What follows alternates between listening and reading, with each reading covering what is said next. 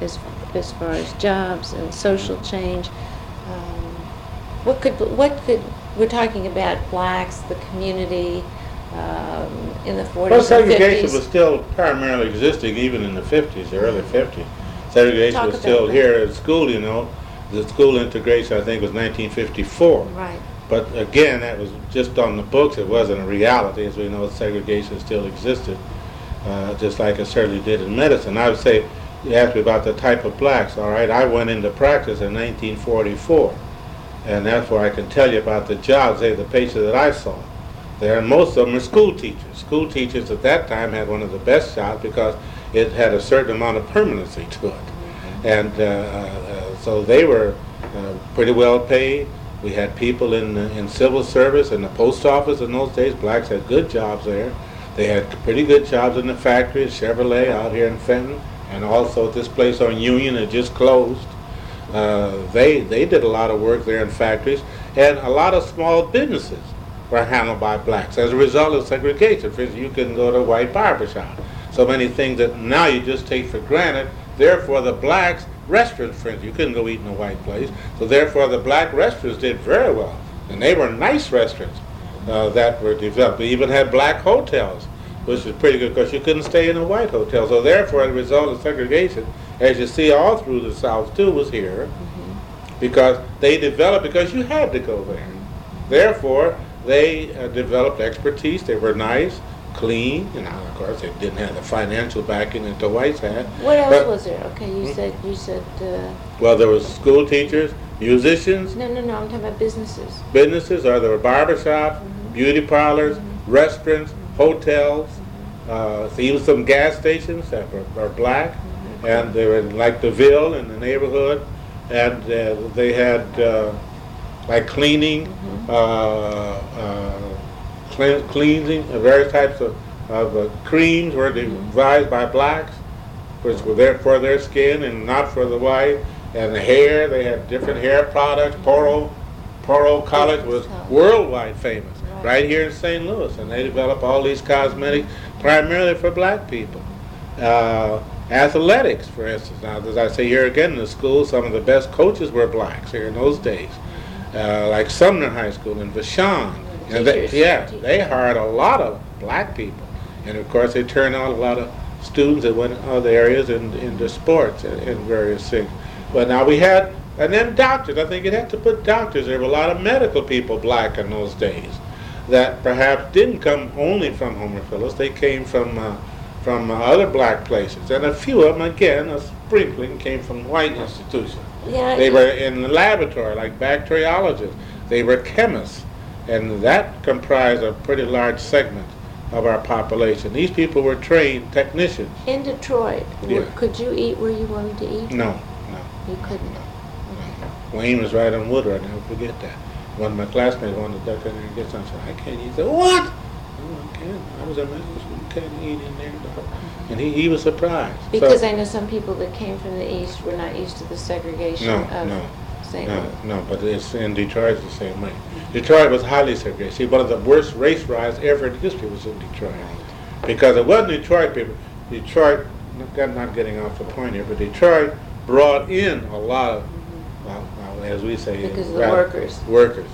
The- Uh, the red-nosed people, and they were very prejudiced. Rednecks. Rednecks. they came from the south because the the jobs attracted them. See, those sa- factories paid pretty good money, Especially And- during the war. Oh yeah, and they brought people in from And- Georgia, Mississippi, and they settled in Detroit. Therefore, Detroit gave you a hard time for blacks. But St. Louis had an influx also That's from right. the south. That's of right, from the Negroes south. From, That's- For the war. Negroes came from the war. And here we were, of course, known for our shoe factories, international shoe factories. So, but I would say that that most, well, I put it this way: we had a few lawyers. Lawyers weren't doing too well in those days, so not the black lawyers, because here again they ran into the same thing. In all honesty, that we ran into with doctors. Yes. There was certain field that if you really wanted to get a law case handled, you go to the white doctor. Well, that wasn't true. A lot of the blacks were coming, but we had that stigma, just like I had the stigma when I opened up. And unless some white person said I was good, I it was hard for me to even get a black patient to come to the so, office. so when was the public accommodations? That was in '64. Yes. Uh, what what was it like to be able to go that's we're in the sixties now. But, but did things open up at all? Yeah, they opened up, but a lot of the blacks didn't didn't avail themselves of these accommodations right away. They had a sort of resentment. All these years they kept it up, and that that amazed the white population. That amazed the, the mayor, because when they opened these facilities, they didn't just break the doors down getting in. They did because they continued to do what they'd been doing for years and years and years. Dr. Venable, was it, was, was it resentment or was it concern and fear? No, it wasn't fear. It was resentment. You see, we didn't have the fear here that they had, know, No, like I don't, in the I don't mean fear that, that something would happen to them, but, but fear of the, uh, uh, the not knowing how they were going to be treated and received. Well, I don't think that was it so much. I think they, they were comfortable where they were, and they stayed where they were, and and uh, they they. Well, how should I put it? It was to let them know all these years you segregated, just like the golf courses. When the golf course did go up, the blacks didn't just flock out there to play, and that surprised them. They thought they'd be beaten to death, but they didn't. They felt we're going to play where we've been. We play on the city court that we've been playing. In other words, I think it, it, it boils down to one thing, and, and I think this explains a lot of what the black man was, was about. The black man wasn't so anxious to go to the theaters when the white man opened them up. What the black man wanted, I think this is what I've said over and over again on radio, and I'll say it anywhere, he wanted the option that you or the white person has. You can go to the theater when you want to, or not go when you want. We wanted that same option. We didn't want to be forced to go to the Fox if we didn't want to go to the Fox. But my little girl stood right across from the Fox. Now we'll forget. Said, Daddy, why can't I go there? Well, I had to go to a certain way she can. But this is the thing we hated about segregation. We didn't want to be dictators and now you must go to the Fox, you go to the Fox. No, that wasn't the point at all. We wanted the same option. Just like Martin Luther King with the buses. The blacks got mad because they were forced to sit in the back. What they wanted was the same option that the white man had. He could sit in the back, he could sit in the middle, he could sit in the front, anywhere he wanted. That's the same option we wanted. Freedom of choice. Freedom of choice. And I think that should be stressed. And that's why history will show that when these people open up all this stuff, that they didn't knock it down like they thought. Same way with segregation out to the ballpark. I had to sit way out in the bleachers. You didn't know what the devil was going on. Unless you had binoculars, you couldn't see nothing much. They, so when they opened up the stands, the blacks didn't just flock in there like they thought. They wanted the option. Now later on they began. So I think this should be said. It's hard for sometimes for some people to understand that. See that all we want was freedom of choice, doing what we want to do, and be able to do what we want to do when we want to do it, like everybody else. If they don't want to go in the theater, they don't. You don't want to go eat here, you don't. But you, in other words, I should say uh, that we wanted the right to go, be able to go, and I think that should be stressed because to me, whether it's in medicine or wh- whatever it is, this is an option that we would like to have. Did you know anything about the feelings of the black soldier? No, I wasn't in the army. No, I know, but I I- just wondered if you had any contacts with them. I didn't have too much back. feeling, except some of the doctors were in the armed services, and I've heard them talk about it. Mhm. Uh, Dr. Whitaker and Dr. the late Dr. Bill Allen, who was a uh, colonel, uh, he talked about it extensively when they went to Fort Huachuca. Then they went, some of them went overseas. But I've had no experience at all with the armed services. Where did you live during the 40s and 50s? Well, I, I, I lived at home in Phillips first because I wasn't married and I stayed there. Uh, but then I, I bought a home over on Wagner Place, over on the west end. Wagner Place was about uh, next to Cora. It's about uh, two blocks north of Martin Luther King, they call it now, but that days it was Easton Avenue. Now it's called Martin Luther King Boulevard, kind of fancy. Uh-huh. So it was on the west end. I stayed there for seven years. Uh, uh, no, no, when I, I, we moved there in 1944, yeah. And then in, uh, in 1953, then I moved out at Hanley Road, and that's where we had our problem But uh, Hanley Road. We stayed there until 1956, I believe. And then we got this property at Glen Creve Coeur. That's all. Are you familiar with that? Uh, well, I am, but I want you to talk about it. well- Because that has to do with restrictive covenants. Yes, it does, yeah. So, well, in, uh, in 19, fifty-three, we moved in this home on Hanley Road, it was a very fine home, it had a swimming pool, a little golf course which I made, and we loved the place, it very nice, but, and then the highway come through and took it. So in Was nineteen, that right? right at Highway forty, and that- not far from you, Hanley Road, Highway forty. Right. That's where my house was, where the highway was. But the highway took the house when they, so we had to move. So we moved, and we, we uh, heard about some property being available out in Creve Coeur called Spady Meadows. It was about uh, one block uh, uh, east of the Ladue Road. It was halfway between Ladue Road and Olive Street Road. And uh, this contractor or developer named, remember. That's not important. Anyway, they said they had a plaque out there which we're gonna call Speedy Meadows, and they had twenty-two acres of ground there, and they were gonna put some blacks in there. Well, we didn't know what was going on. And, uh, so this fellow's name was O'Donnell, he was a real estate man, and eventually he was the one. So we decided this looked pretty good, so we went out and saw this property, we put a certain amount of money down. Just you or were there other? No, there were, there were sixteen other people in this thing with us. But we were the only one that actually built anything, nobody else built. There were 16 black Yeah, people. sixteen black doctors, some Now, the school did, did the real estate, everybody, was it, were they aware that you were, all- were that you were black? Yeah, the real estate, but the people weren't so much. The people in the surrounding area became a little indignant, and it became very, very critical for us. But uh, we, we uh, put this one, and let me, well, let me go into a kind of detail so that we get the proper perspective here now. So they came to us and said that this property was available while we lived in, and we had to leave our place here. In fact, we stayed at this hotel, uh, I guess for about, oh, about a year or so, because we didn't have anywhere to go, and we didn't have a home, and we were trying to build out here in Creve Coeur. Uh, the hospital, that Kingsway Hotel, which is recently Mm. been torn down. Anyway, I'll make a long story short. So then, we propositioned with O'Donnell, he happened to be a real estate man, and he said, okay, so we put a certain amount of money down in the property, I won't say the price, I don't think that's relevant at this time, but at least, there were sixteen of us that went into this. But then the word circulated around that this was black, so forth, and, and the people in the community became a little resistant. And it all ended up with the fact that we were actually not supposed to build. The whole thing was a charade from the beginning, which we didn't know. A charade? A charade. There was never any intent for any of us to build anything in there. What happened was, and we found this out through our lawyers, that the idea was to cause a stir in the Creve Coeur community, that blacks were moving in.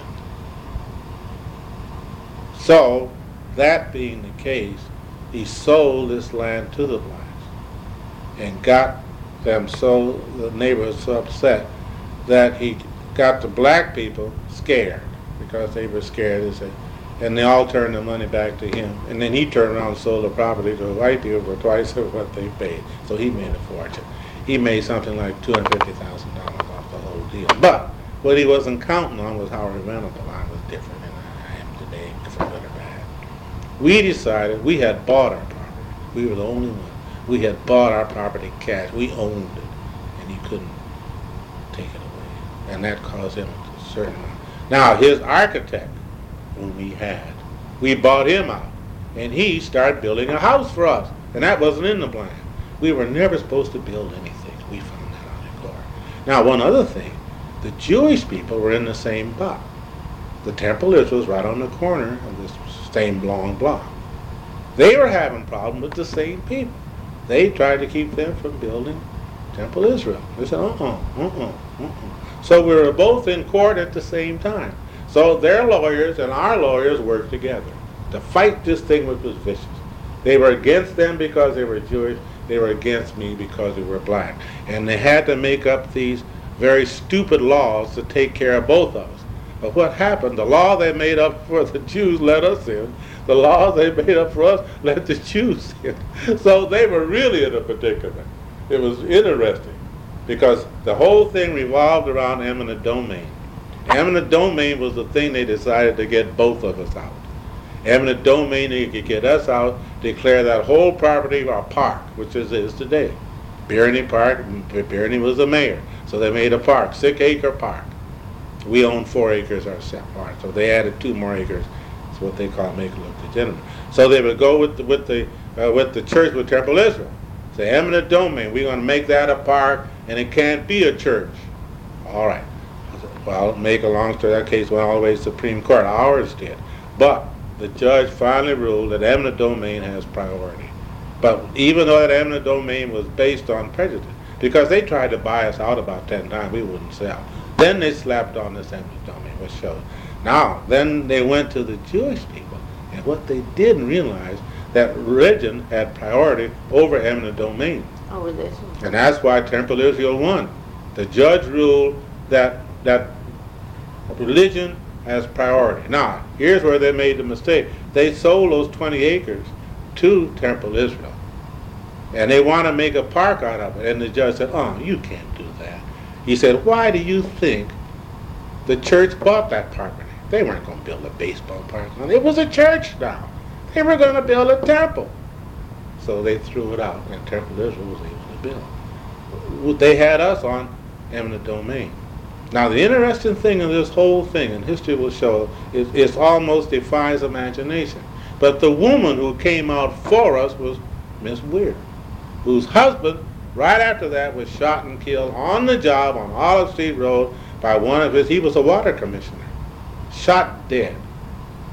And I wrote her a letter. In fact, I went out to see her because she was one of the lonely ones that came out in our defense. And what she said rang around the world. If you ever get that paper, she said, We need another park like we need a hole in the head. She came out and called me and said, Dr. Venable, what they're trying to do is ridiculous. We don't need another park in Creve Coeur. We can't find our children now.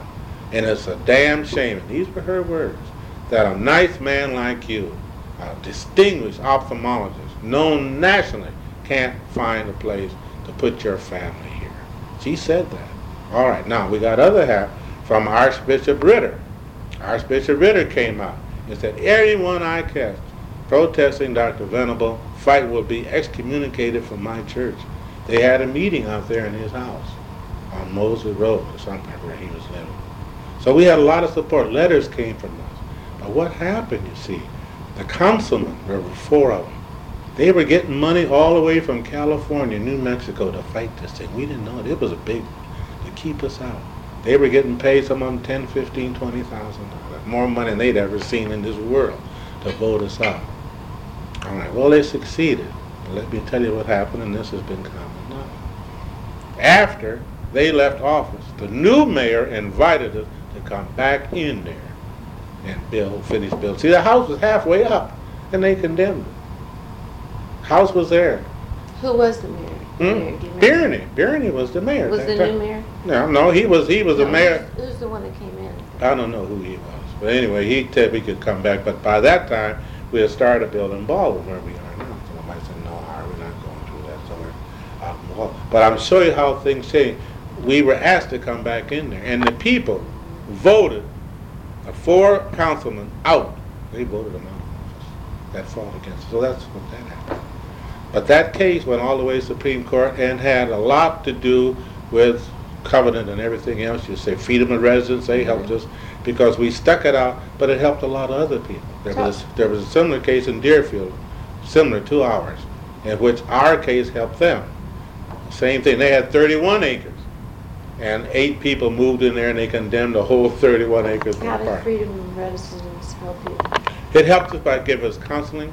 We, they helped us with meetings. I guess I went to about 30 or 40 different meetings and just told them what my problem was and they helped us. They wrote to certain congressmen, they wrote to the state. They were very helpful. I'm trying to think of this lady who was. Porter. Yeah, Porter. And not only that, there was, a- there was another lady. Porter was good. Oh, do you know Hetty, Hetty Epstein? Yeah, Eddie Epstein. Sure, she helped us. Oh, tremendously. And she, they gave little uh, social affairs to help us.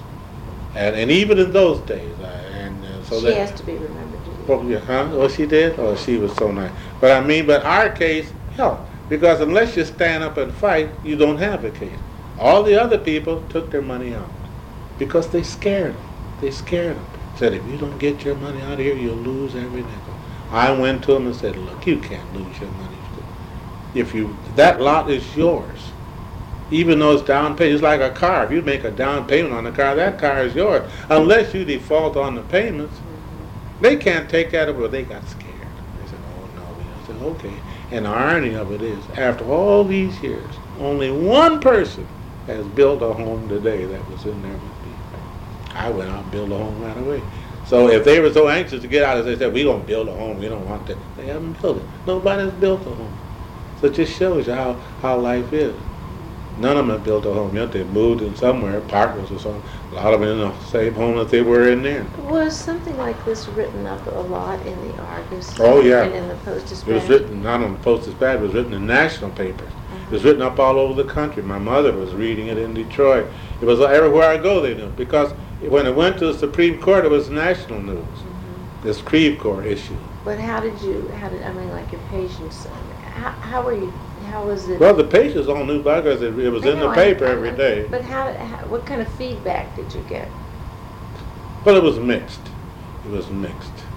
I should say some of the people resented it because we were trying to move to Creve Coeur. Why don't you stay on Taylor? Why don't you stay on Easton? Why don't you stay on uh, Enright? Why you having to go out there? Here again. Were they afraid that you were making trouble for them too? No, no. They they had feelings. Some of them I myself felt I thought I was better than they were. That wasn't the point. No. Uh, my point was going back to what we said. I wanted freedom of choice. I wanted to be able to move anywhere that I had money I felt I could move to. Just like a white doctor with comparable uh, financial status could move anywhere he wanted. Well, and either. And that's what I, that's all I wanted. Because nobody can say I, I did because I spent 90% of my time in the Negro community, helping.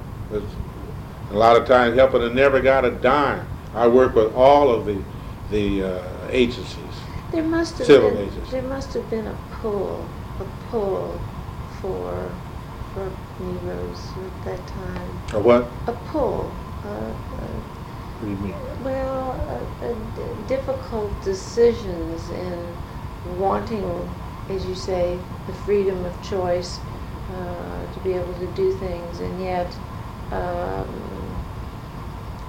emotion, emotionally, for whatever reason and whatever background you had, Yeah. uh, not wanting to step out, being afraid, being concerned, not not having uh, support. Uh, you found support. Maybe some people didn't find support, or maybe they didn't even look for it. Uh, Well, you see, as I go through my said- life, that's what I sister, you had- you it's the same thing in all areas, and that's, there's a, there's a common thing that runs through all of these. Same way in the hospitals, same way on the golf course. As God would have it do, I was a spearhead. Same way in golf. Nobody else cared. I was the one. I went to the paper, went down there and blasted them. But when that, when it was open, those other guys beat me to the golf course. But they wouldn't stand up and say one thing in the meeting. Same way in housing. Same way in the hospitals. The hospitals, there were 16 hospitals. Now that's important in the history. That the that the church affiliated hospital, this is all in the Post Dispatch and all a part of history. Which is very important. It's the same thing. 16 hospitals would not admit, would not admit Negro doctors to their staff, which was terrible. And some of these were affiliated with the church, and that's how I got into it, because I was vice president of the Metropolitan Church Federation. And when they elected me vice president, this was my entering lecture and I took the office. And I condemned them. That there were 16 hospitals in this area affiliated with this organization that will not take a black doctor. They couldn't believe it. I said, I've done the survey. I'm listing their names. Tell Dr. Jones too. The Post sent people out. That time we had the, uh, what's this other paper? Star. Star. They all sent their people out. And they reviewed the same hospital, and every one of them was the same as what I. St. Luke's was the main because I was mad at St. Luke because I'm an Episcopalian all my life practically. And it so happened that Father uh, uh, uh, Nicholson, who was my priest at All Saints on King's High, had a thyroid, wanted to go in the hospital. He wanted to go to St. Luke's, which, it- which was his uh, choice. He was Episcopalian, Episcopal Hospital.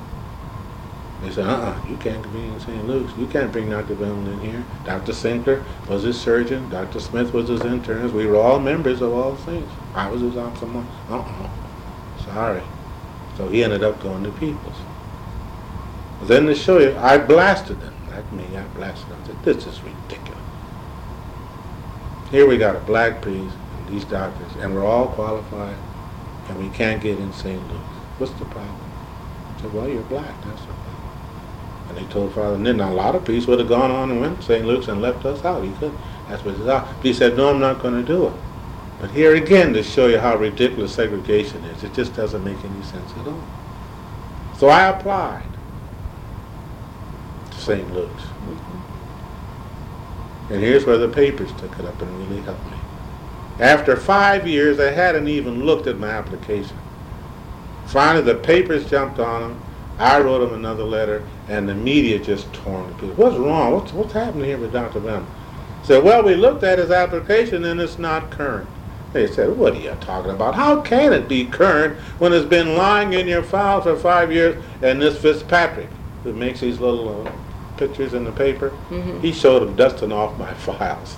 Oh, really? Uh, and that made them sick. And to this day, St. Luke's. St. Luke's would not let me on their staff. They called me a rabble rouser. But as a result of that, now this shows you what can happen. The St. Louis Metropolitan Church Federation let it be known that they were forming uh, what they call uh, a board, a committee, to go around and check each hospital files and to see why they can't take any blacks. Now, this is a matter of history, and I feel good about it because I feel that I must say that I did it. They, they just, and here was the thing, just the fact that they said they were coming was all they needed. Within six months, now this is history, every one of those hospitals started taking black doctors. Every one. Just a threat to show how stupid this whole thing was. They didn't want them to come and find out what I had found because that would have been shameful. What year was this, approximately? That was about 19, I'd say about 1963, because I became chairman in 1962. That's why I know what it was, because the Post blasted it on their front page. Dr. Venable condemned 16 hospitals for racism in this area. And every one of them, St. Luke's was heading the list. I felt worse about St. Luke's because I thought of any hospital. Here I am, Episcopalian, I was senior warden, I, and I should be able to treat a black priest who was Episcopalian in an Episcopal hospital.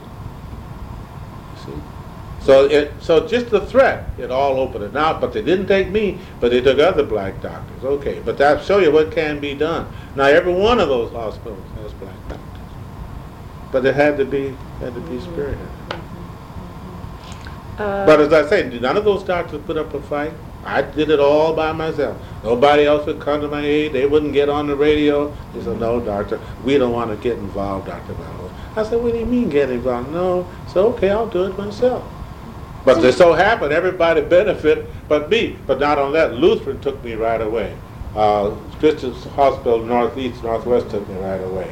And so other hospitals, St. Joseph out here, where I'm close to live now, they took me right away. So I mean, so, but St. Matthew's, I mean, St. Uh, Luke's was one that would not take me. They just felt I was a rabbi. I said, okay, I don't need you. Did the NAACP have uh, anything? But they didn't do anything. They, they, they said they would, just like the NAACP, when we went to court, they, they, what you call, they become joint, uh, but they didn't do anything particularly.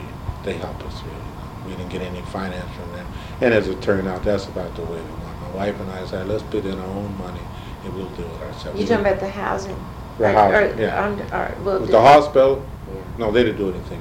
And NAACP, nobody helped us out with that. Uh, uh, The Did NAACP Did became, have anything to do with, the, the, with the hospital? no, with, the CORE, no, CORE didn't have anything to do with it.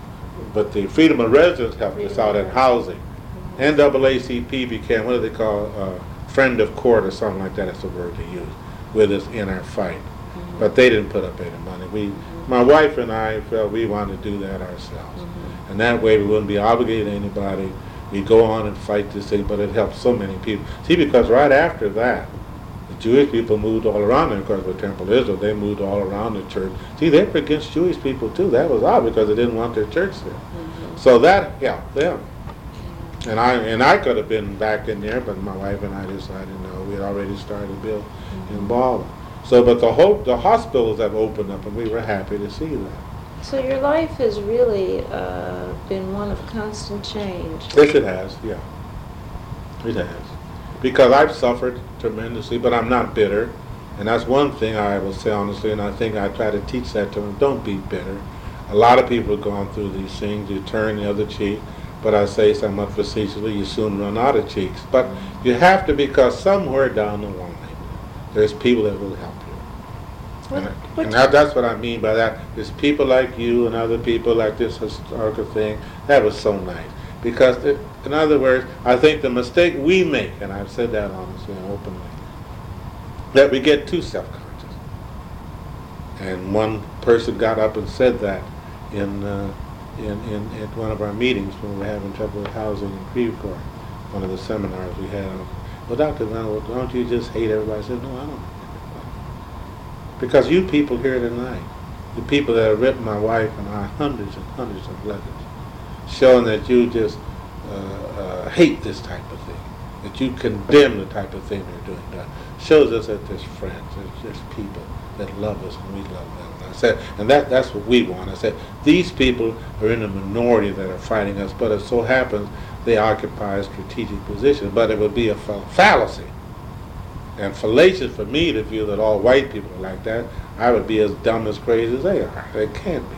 So we must work. To, so I feel, and I say honestly, this has not made me bitter at all because I think if it had, that would have been a mistake on my part. There was so much going on in the 40s and 50s Yeah. as far as all over the country. Yes, it was. I mean, as Yes. far as change. That's what I'm saying. There was change, and, and, and, and, so you had to adapt to this change. Uh, but you can't be bitter. You know, just go away and, and go on and do your best, and, and, and, and try to prepare yourself, and be grateful and, and, and for people. that are some people that help you. Did you, did you uh, go to lectures when people would come from, when leaders would come, or lawyers or, or other doctors would come from other parts of the country? Did that, did they do that? I, I, well, I know that, that civil kind of rights. lectures you mean, well. Civil rights leaders would come from different parts of the countries, but did you, you did your own civil rights. You, you, you worked it in your own way, but did you have doctors come from different hospitals to, to lecture and? No, we didn't do that too much not in those days. In fact, it was hard to get doctors to do that. Everybody was a little wimpish in those days. You see, Well, there was Uh, money problem too. Well, cost. money problem, but I must say doctors are, are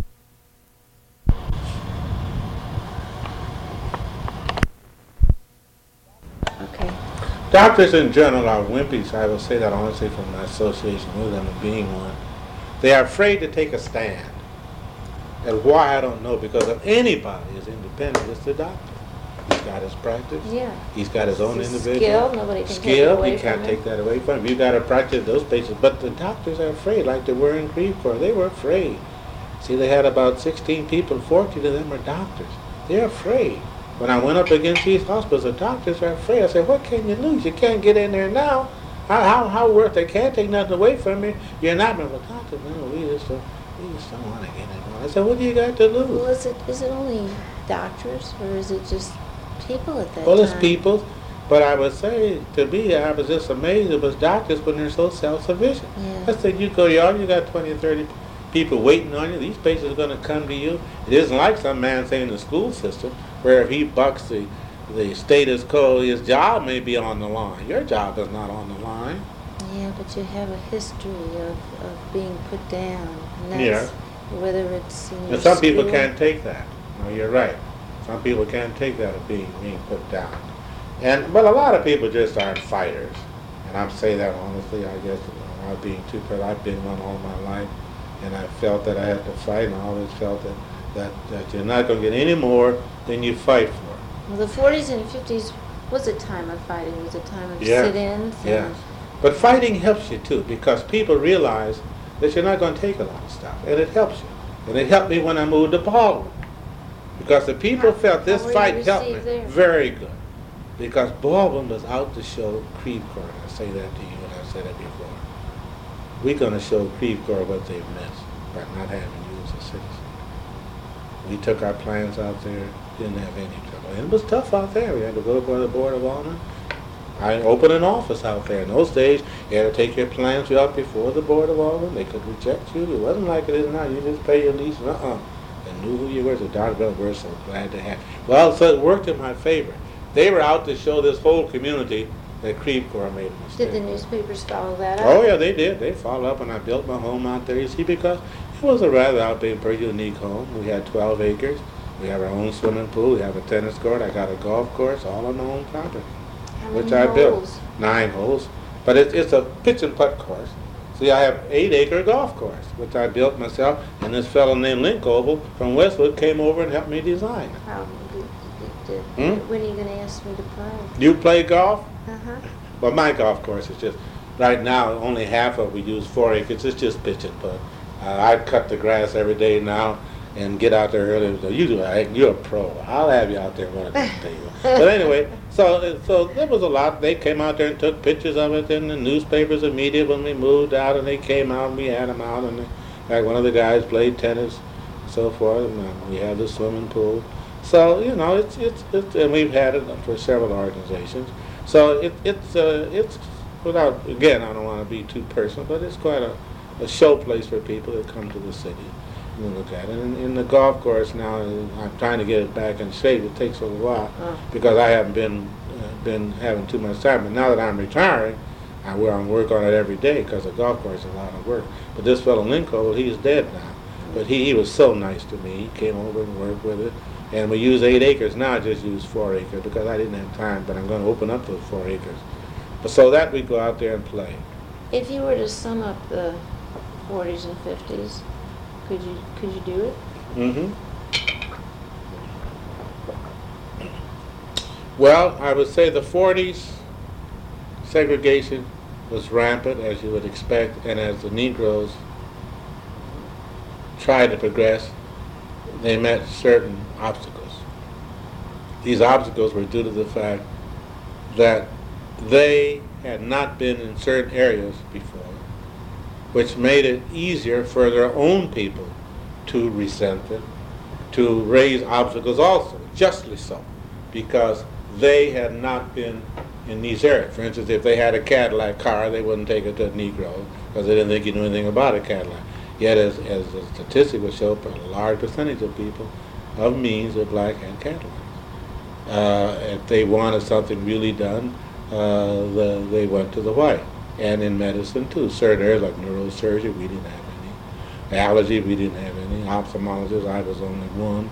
And uh, they didn't think we knew too much about that. So there were certain designated areas that they felt that we were not, rightly or wrongly, not competent in. So that created problems. Now, as the 40s waned and we come into the 50s, that wasn't true as much because then the blacks did develop expertise in these areas. But you still ran into problems with the white.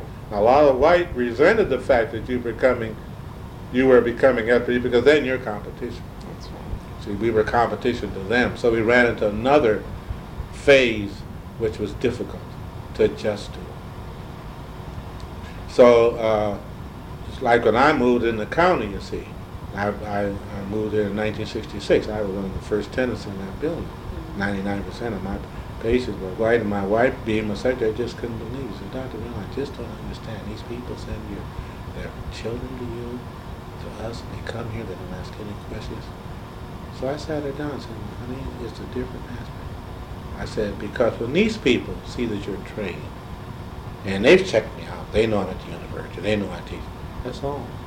They, they send their kids here, they know I'm properly trained. They say, they, they feel they don't ask the questions. I say, well, they don't ask questions. I said, yes, because your own people are still a little suspicious. Because you see, they come from the same, it's a lot like going home to practice and practicing in St. Louis. If I went back to Wayne today and tried to open an office, there's people there that knew me when I pitched horseshoes.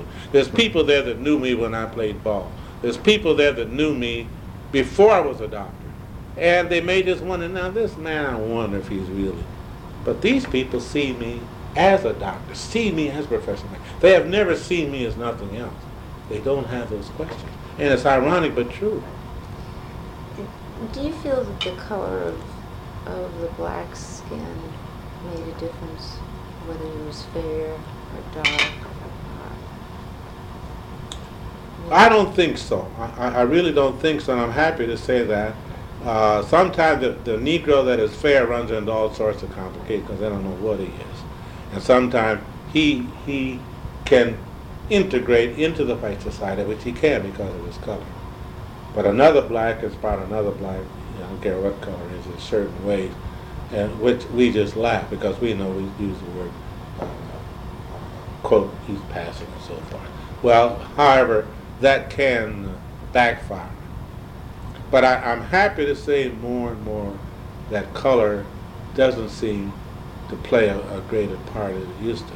If you're qualified, that's the main thing, if you're qualified. But the reason for that, again, going back to what we said before, that these mothers now feel they must have their children identify with Japanese and all races, all types of creeds, because in life, this is what it is. And I'm happy to see in, in the movies, and they're showing this more and more.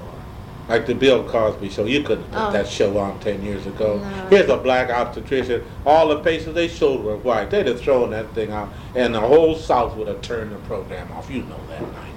But now they show it, and it's number one. and it is. It's number one on there. I said to my But it's husband, real. I said to my husband last night, "What time is it?" He says it's a few minutes before Sure, seven. sure, I sure. said, "I'll see you." But sure, sure. But but this isn't just on on on the tube. It happens every day. The black doctors are treating some places all white patients, and white doctors are treating all black patients. I said out in the county for years and years. I guess I was out there about eight or ten years before I had a single black patient, and now I've been out there. As I say, I opened in 1966, uh, and I guess I've seen about eight or ten black patients in all that time. So you see, it, the people accept you more and more. And God knows I'm black. I'm not a mulatto or anything. They can't confuse me. But I think more and more people accept you, which I think is encouraging on your qualifications. And rather than the color of your skin, that all goes back, I think, to the late Martin Luther King.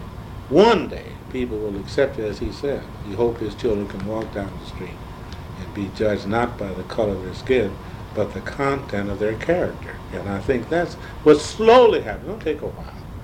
It's it's gonna take while. But on the other hand, with blacks, we have another problem, of course, with black. Blacks, it, it's a, uh, how should I put it?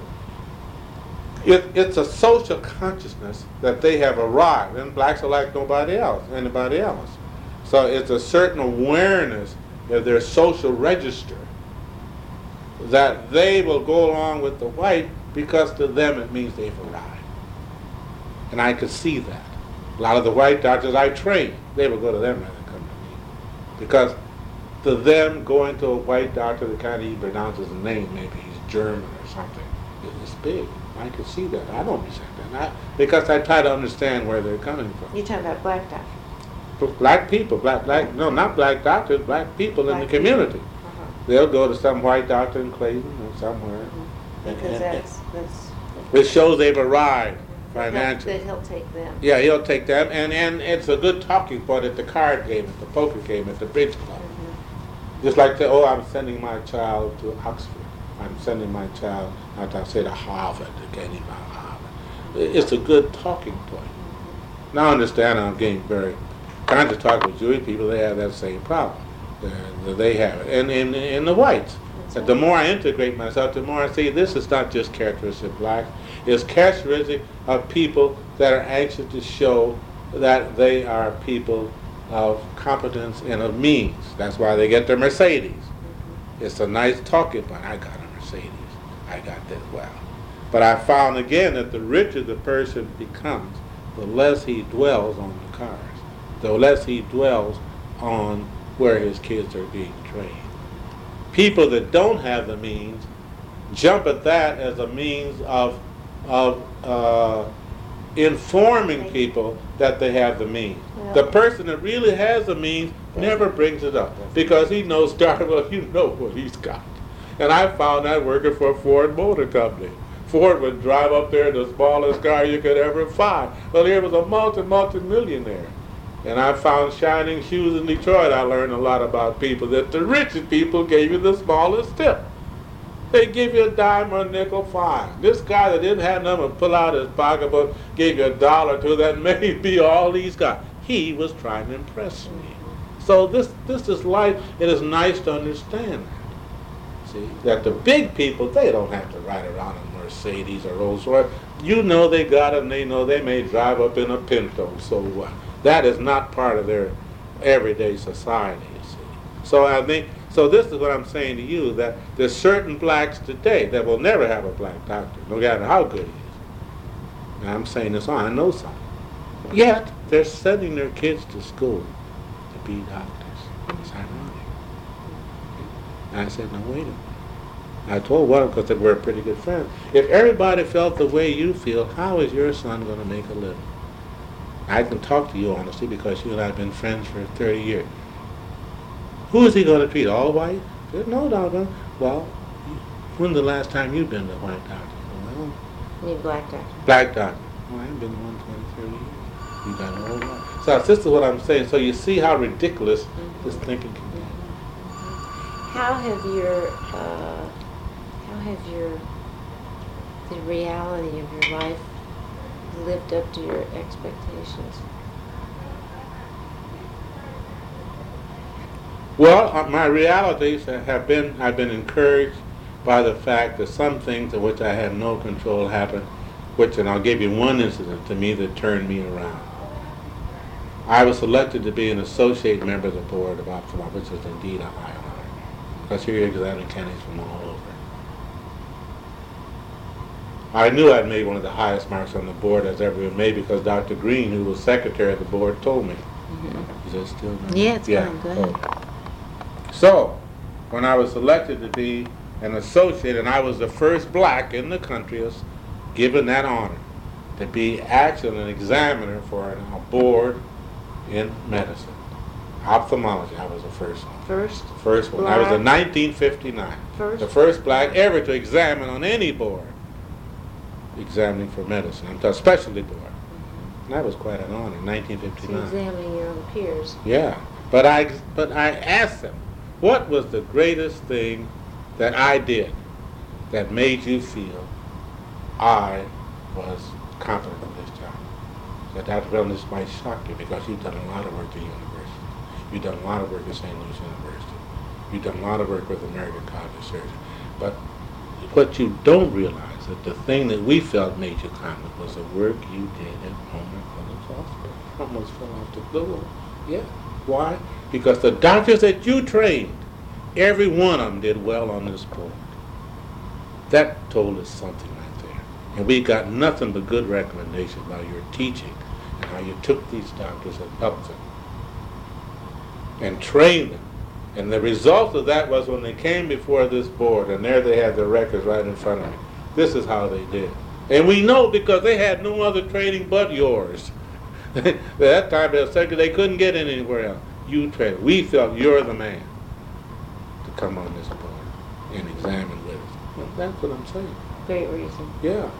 That, to me, showed the power, again, of Homer Phillips Hospital. This is what I tell people. This, this is where it's at. It was special.